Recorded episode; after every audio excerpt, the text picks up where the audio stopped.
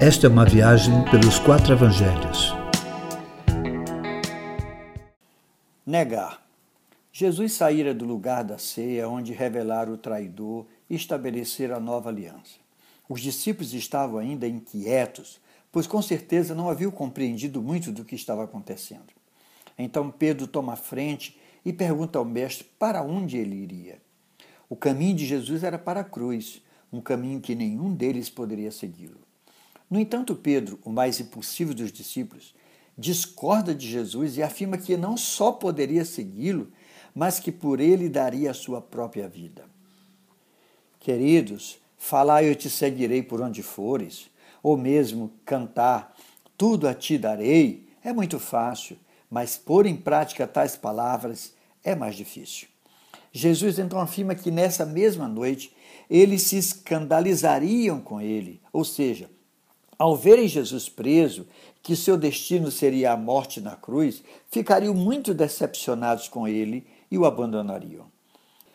Pedro, ainda na sua impulsividade, não se conforma que seria igual aos demais discípulos e que abandonaria Jesus, e então afirma que ele jamais faria o mesmo.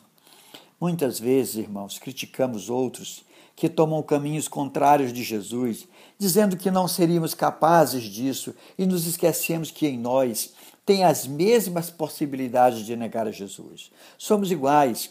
O que pode nos diferenciar é estar sustentado nele e aprender a ter cuidado para não cair, ainda que estando de pé. Queridos, não estabeleçam nunca pelos seus próprios esforços. Nunca é grande demais para se cumprir em nós pela nossa própria força.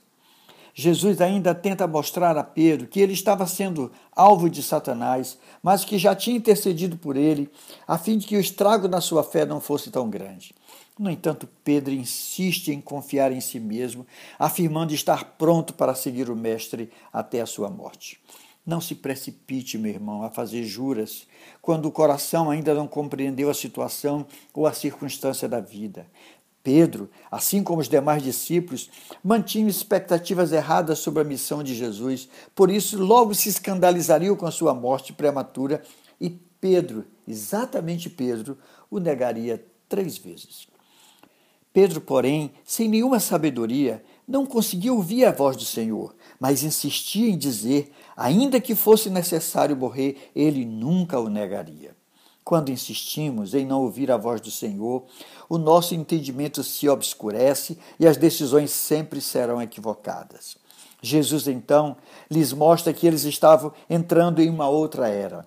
Antes, eles foram enviados sem providenciar qualquer provisão, pois ele mesmo, Jesus, supriu tudo. Mas agora, seria necessário pensar e planejar todas as suas ações. Quanto a ele, Jesus, tudo que estava escrito teria que se cumprir. A mente de Pedro estava tão obscurecida que se mostrava pronto para uma luta e disse: Temos aqui duas espadas, mestre. Jesus disse apenas: Basta. Aquela era a hora da nossa remissão e nada impediria Jesus nem mesmo os discípulos impossíveis de suas armas o impediriam de cumprir o propósito da sua vida, pois ele veio para dar a sua vida em resgate de muitos. É desse jeito.